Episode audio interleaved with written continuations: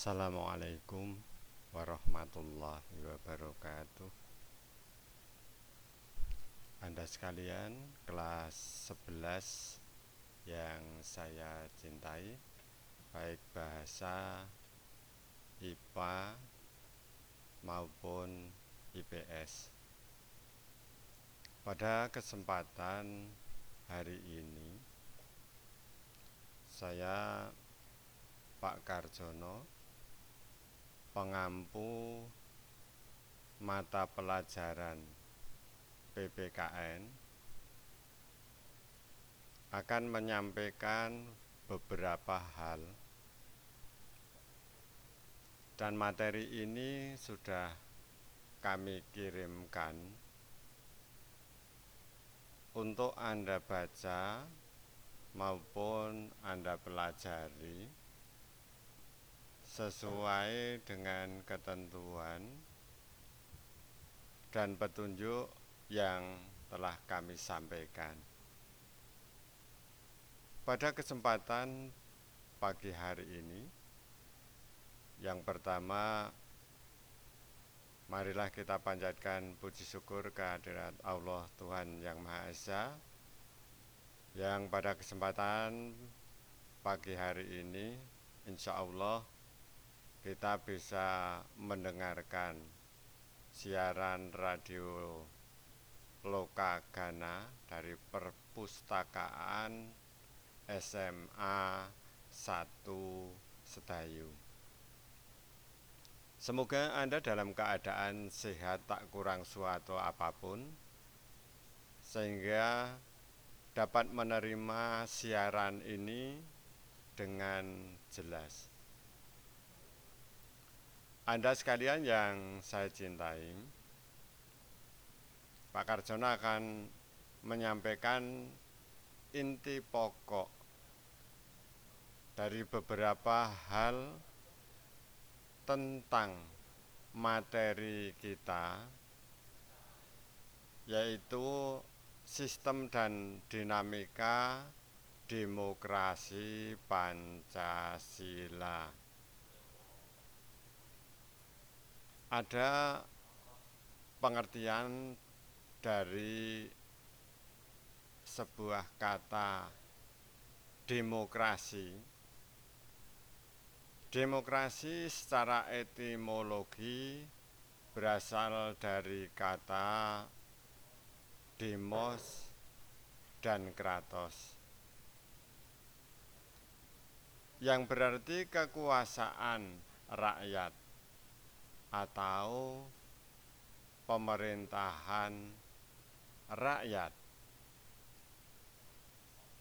Abraham Lincoln berpendapat bahwa demokrasi berarti pemerintah dari rakyat oleh rakyat dan untuk rakyat. Government of the people, by the people, and for the people. Sedangkan Sydney Hawk berpendapat bahwa demokrasi adalah sebuah bentuk pemerintahan di mana keputusan-keputusan pemerintah yang penting secara langsung atau tidak langsung didasarkan pada kesempatan atau mohon maaf kesepakatan mayoritas yang diberikan secara bebas dari rakyat dewasa. Sehingga sebagai sebuah konsep politik, demokrasi adalah landasan dalam menata sistem pemerintahan negara yang terus berproses ke arah yang lebih baik. Dalam proses tersebut, rakyat diberi peran penting dalam menentukan atau memutuskan berbagai hal yang menyangkut kehidupan bersama sebagai sebuah bangsa dan negara.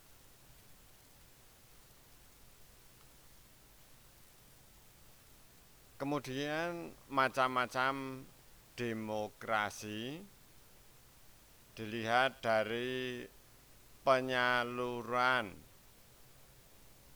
kehendak rakyat ya penyaluran penyaluran kehendak rakyat.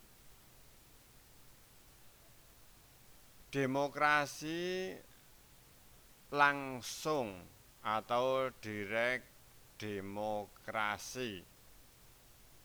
Ini merupakan paham demokrasi yang mengikut sertakan setiap warga negaranya dalam setiap permusyawaratan untuk menentukan kebijaksanaan umum negara secara langsung.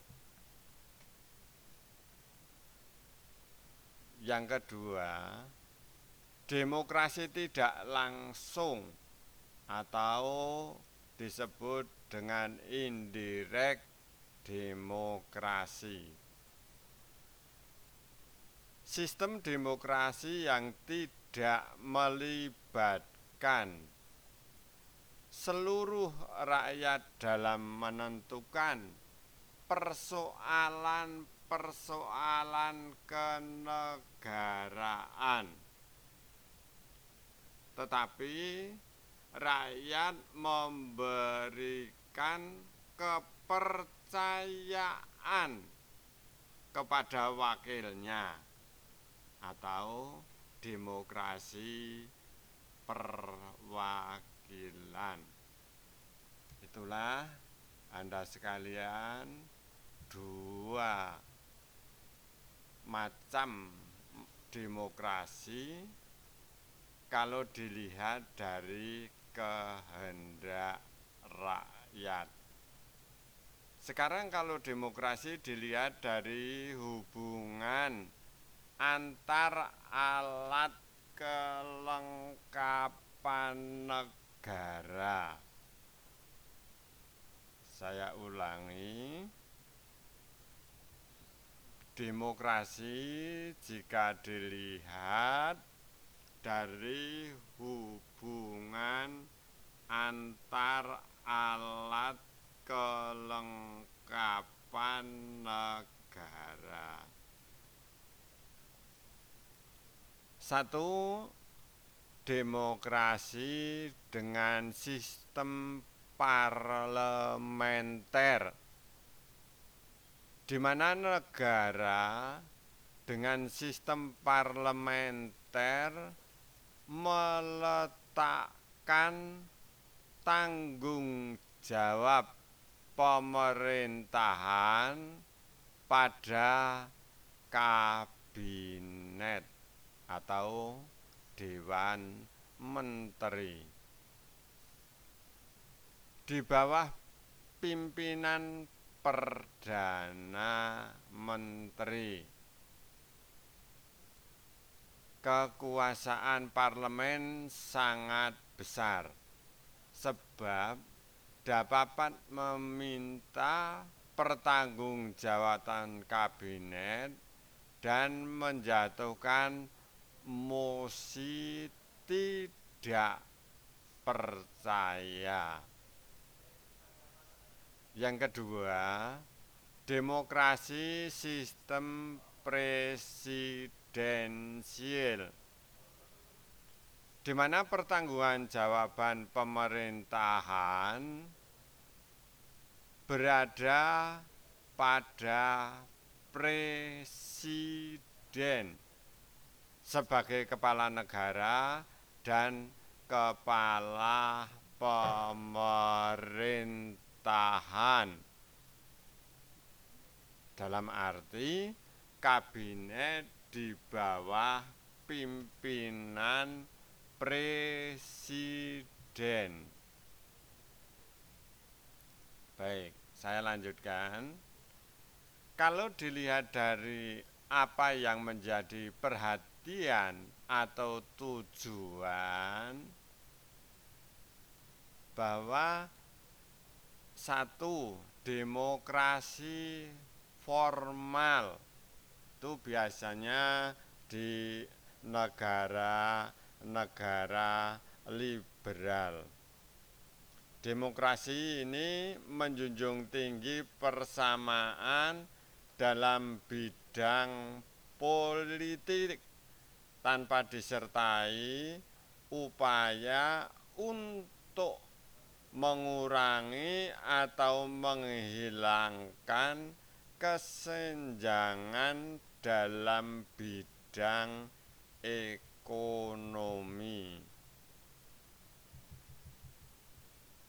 Nah, saya lanjut. Yang kedua, demokrasi material. Ini biasanya di negara-negara komunis di mana menitik beratkan upaya menghilangkan perbedaan bidang ekonomi.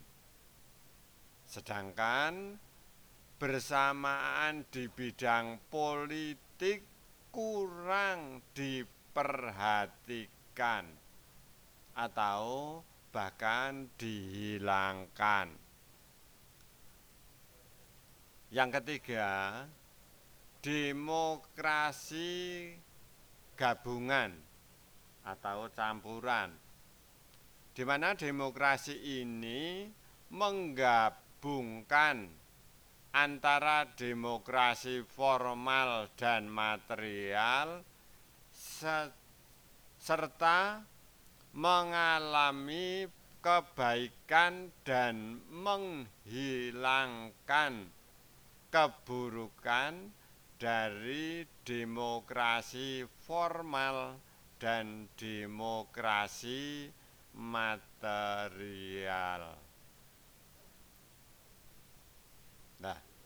Selanjutnya mari kita lihat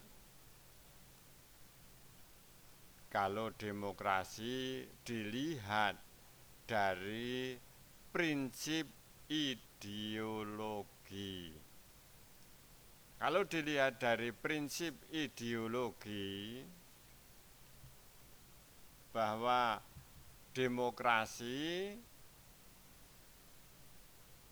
dilihat dari prinsip ideologi satu demokrasi konstitusional atau demokrasi liberal didasarkan pada ke kebebasan, individualisme.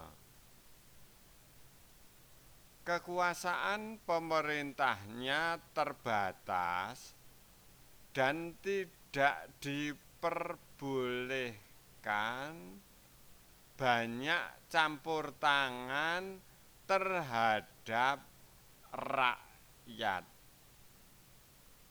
Contohnya di negara Amerika Serikat, Inggris, Perancis, dan negara-negara Eropa lainnya. Yang kedua sekarang, demokrasi rakyat atau demokrasi proletar. Berpaham pada ajaran Marxisme, Leninisme, komunisme, mencita-citakan kehidupan yang tidak mengenal kelas sosial kekerasan dipandang sebagai alat yang sah. Ini berada di negara-negara contohnya RRC, Korea Utara, dan negara sebagian negara-negara bekas Uni Soviet. Baiklah, sekarang yang ketiga tentang nilai-nilai demokrasi. Nilai-nilai demokrasi di antaranya A. Kebebasan menyatakan pendapat B. Kebebasan berkelompok C. Kebebasan berpartisipasi partisipasi. Yang D, kesetaraan antar warga.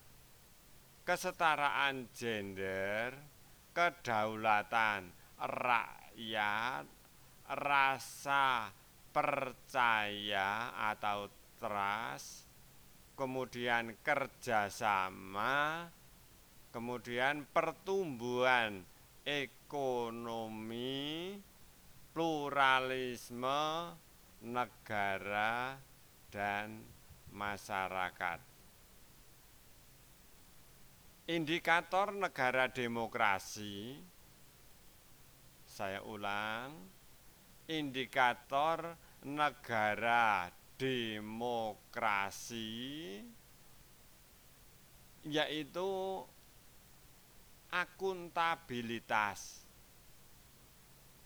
Dalam demokrasi, setiap pemegang jabatan yang dipilih oleh rakyat harus dapat mempertanggungjawabkan kebijaksanaan yang hendak dan telah ditempuh. Yang B, rotasi kekuasaan. Dalam demokrasi, peluang akan terjadinya rotasi kekuasaan harus ada dan dilakukan secara teratur dan damai. Jadi, tidak hanya satu orang yang selalu memegang jabatan, sementara peluang orang lain tertutup sama sekali. Kemudian rekrutmen politik yang terbuka. Setiap orang yang memenuhi syarat untuk mengisi suatu jabatan publik yang dipilih rakyat mempunyai peluang yang sama dalam melakukan kompetisi untuk mengisi jabatan politik.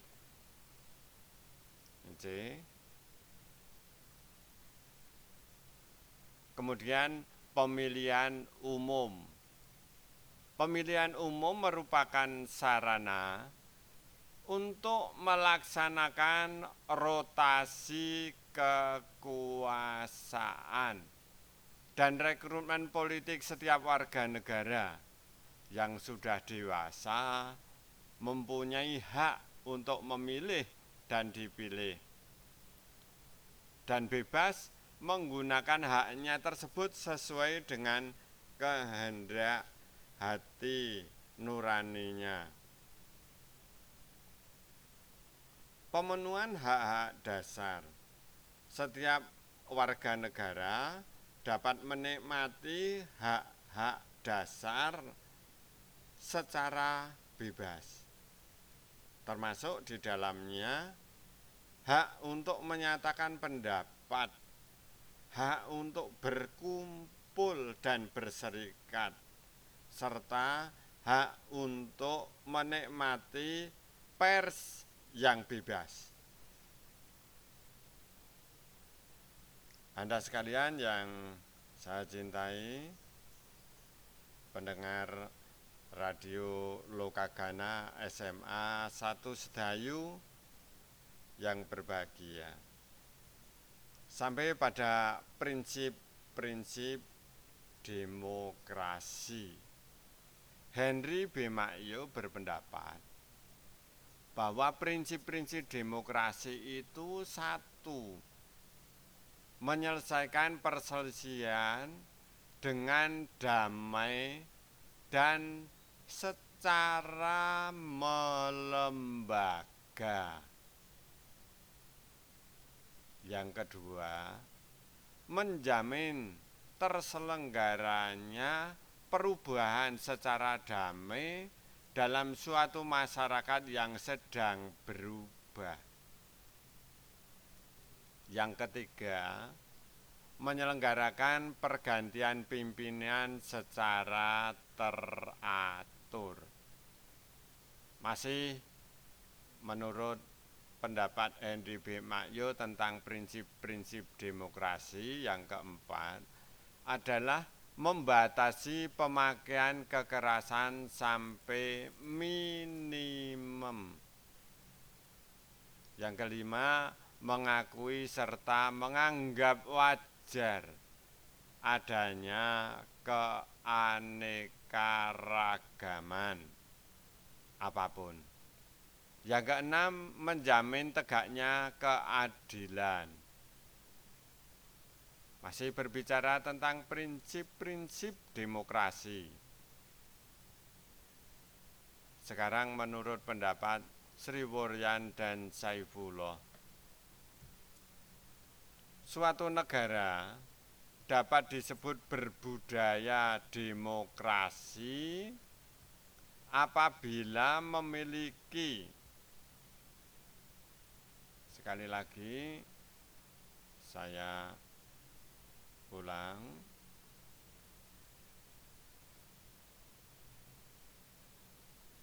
suatu negara dapat disebut berbudaya demokrasi apabila memiliki soko guru demokrasi sebagai berikut. Soko guru demokrasi ini menurut Sri Woryan dan Saifullah yang pertama adalah kedaulatan rakyat. Yang kedua, pemerintahan berdasarkan persetujuan dari yang diperintah. Yang ketiga, kekuasaan mayoritas. Yang keempat, hak-hak minoritas. Yang kelima, jaminan hak-hak asasi manusia. Pemilihan yang bebas dan jujur, yang ketujuh persamaan di depan hukum, yang kedelapan proses hukum yang wajar. Sembilan, pembatasan pemerintahan secara konstitusional. Yang ke sepuluh, pluralisme sosial, ekonomi, dan politik. Nilai-nilai toleransi, pragmatisme, kerjasama, dan mufakat. Sekarang demokrasi menurut konferensi di Bangkok tahun 1965.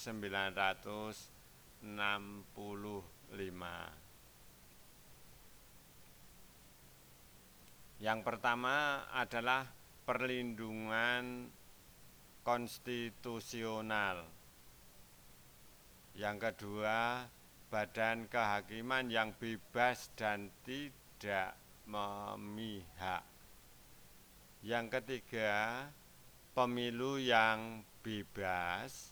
Yang keempat, kebebasan menyatakan pendapat. Yang kelima, kebebasan berserikat, berorganisasi, dan beroposisi. Yang keenam adalah pendidikan kewarganegaraan atau civic education.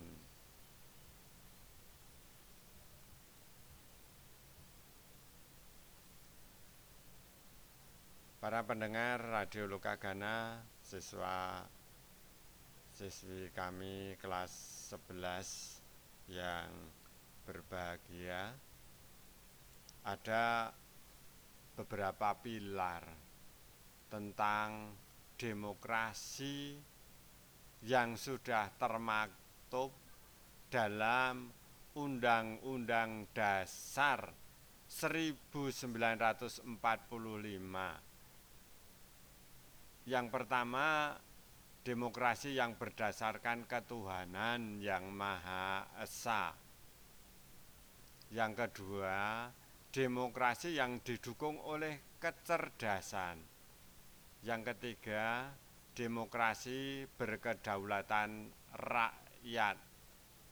Yang keempat, demokrasi dengan rule of law. Yang kelima, demokrasi dengan pembagian kekuasaan.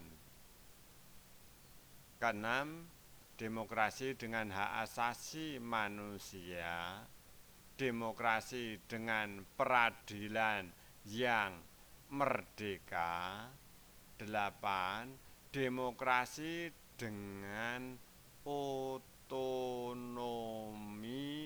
daerah. Sedangkan yang kesembilan adalah demokrasi dengan kemakmuran. Yang sepuluh, demokrasi yang berkeadilan sosial. Itu adalah sepuluh pilar demokrasi dalam Undang-Undang Dasar 1945. Baik, sekarang kita masuk pada prinsip-prinsip demokrasi Pancasila.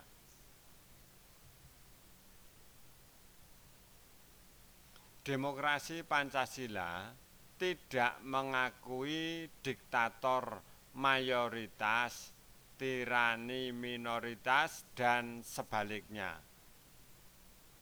Karena demokrasi Pancasila yang mengedepankan musyawarah mufakat. Demokrasi Pancasila yang menghormati perbedaan pendapat. Demokrasi Pancasila adalah demokrasi yang berkedaulatan rakyat. Demokrasi Pancasila adalah demokrasi dengan rule of law. Demokrasi Pancasila adalah demokrasi dengan keadilan sosial. Para siswa yang saya cintai, mari kita memasuki pada prinsip-prinsip demokrasi konstitusional Indonesia. Menurut Pancasila dan Undang-Undang Dasar Negara Republik Indonesia tahun 1945.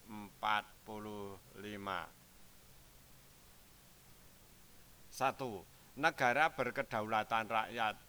Hal ini dibuktikan di alinea 4 pembukaan Undang-Undang Dasar Negara Republik Indonesia tahun 1945 dan pasal 1 dan ayat 2 Undang-Undang Dasar Negara Republik Indonesia tahun 1945 bahwa kekuasaan tertinggi di tangan rakyat. Kepentingan rakyat, aspirasi rakyat, peran serta rakyat. Prinsip demokrasi di Indonesia juga negara melindungi segenap bangsa dan seluruh tumpah darah Indonesia. Satu, dibuktikan dengan di alinea 4 pembukaan Undang-Undang Dasar Negara Republik Indonesia tahun 1945 yang kedua, pemerintah dan warga negara Indonesia. Yang ketiga, bangsa dan produknya, wilayah dan sumber daya alamnya yang sangat kaya ini. Kemudian wawasan nasional, wawasan Nusantara. Baiklah negara memajukan kesejahteraan umum dibuktikan dengan alinea 4 pembukaan Undang-Undang Dasar 1945 pasal 23, 27, 33, 34, dari Undang-Undang Dasar Negara Republik Indonesia tahun 1945. Kemudian pemerintah dan warga negara Indonesia cukup sandang, pangan, dan papan sebagai kebutuhan dasar atau kebutuhan pokok. Rasa tentram, aman, dan damai negara mencerdaskan kehidupan bangsa.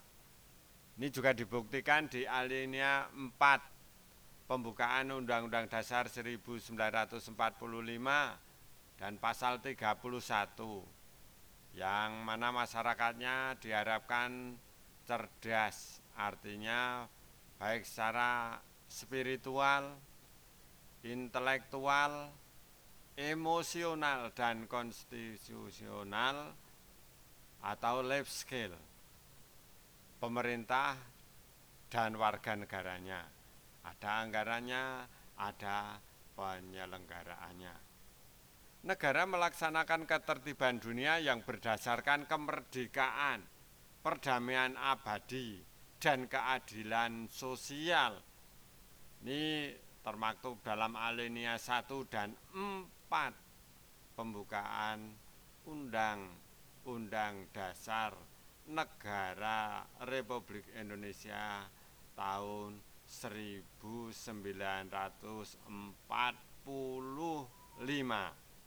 Yang kedua, pasal 11 dan 13 Undang-Undang Dasar Negara Republik Indonesia tahun 1945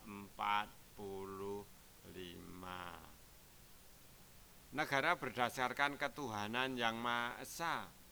Ini juga dibuktikan di alinea 4 pembukaan Undang-Undang Dasar 1945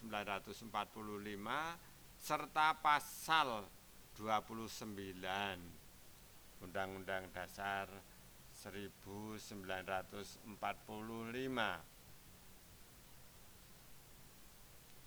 Selanjutnya Anda sekalian, bahwa hak asasi manusia di Indonesia banyak diatur di pasal 27, pasal 28, pasal 29, pasal 30, pasal 31, 34 dari Undang-Undang Dasar Negara Republik Indonesia tahun 1945. Juga pada alinea 1 pembukaan Undang-Undang Dasar 1945.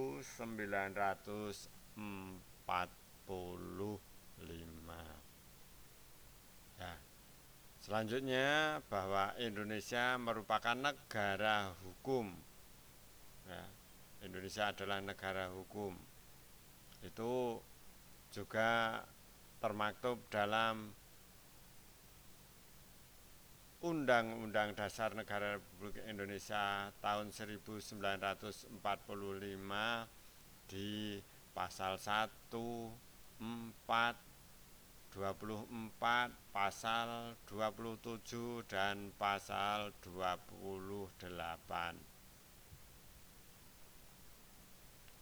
Sedangkan secara kelembagaan bahwa Undang-Undang Dasar Negara Republik Indonesia tahun 1945 ada pada pasal 4 sampai 24 di mana ada kekuasaan eksekutif, legislatif, dan yudikatif. Demikian Anda sekalian tentang uh, saya menggarisbawahi materi pada pagi hari ini yang telah saya sampaikan juga kepada Anda sekalian melalui uh, grup kelas ataupun melalui Google Classroom. Bila Anda ada perlu penjelasan yang lebih lanjut, Anda bisa japri dengan nomor saya. Insya Allah akan saya berikan uh, penjelasan mau pencerahan bagi Anda yang membutuhkan penjelasan lebih lanjut. Demikian apa yang saya sampaikan. Ada kurang lebihnya kami mohon maaf. Semoga Anda dalam keadaan sehat, selalu menjaga stamina, selalu memakai masker bila keluar rumah dan pesan saya Anda tidak perlu ke mana-mana bila mana tidak sangat penting. Kalaupun terpaksa harus keluar rumah, jangan lupa pakai masker, cuci tangan, jaga jarak dengan eh, orang-orang uh, yang ada di sekitar kita. Dan jangan lupa Anda selalu berdoa, beribadah, memohon kepada Allah Tuhan Yang Maha Esa supaya kita segera dibebaskan dari musibah COVID-19 ini. Insya Allah kita akan bertemu kembali pada kesempatan yang lain. Assalamualaikum warahmatullahi wabarakatuh.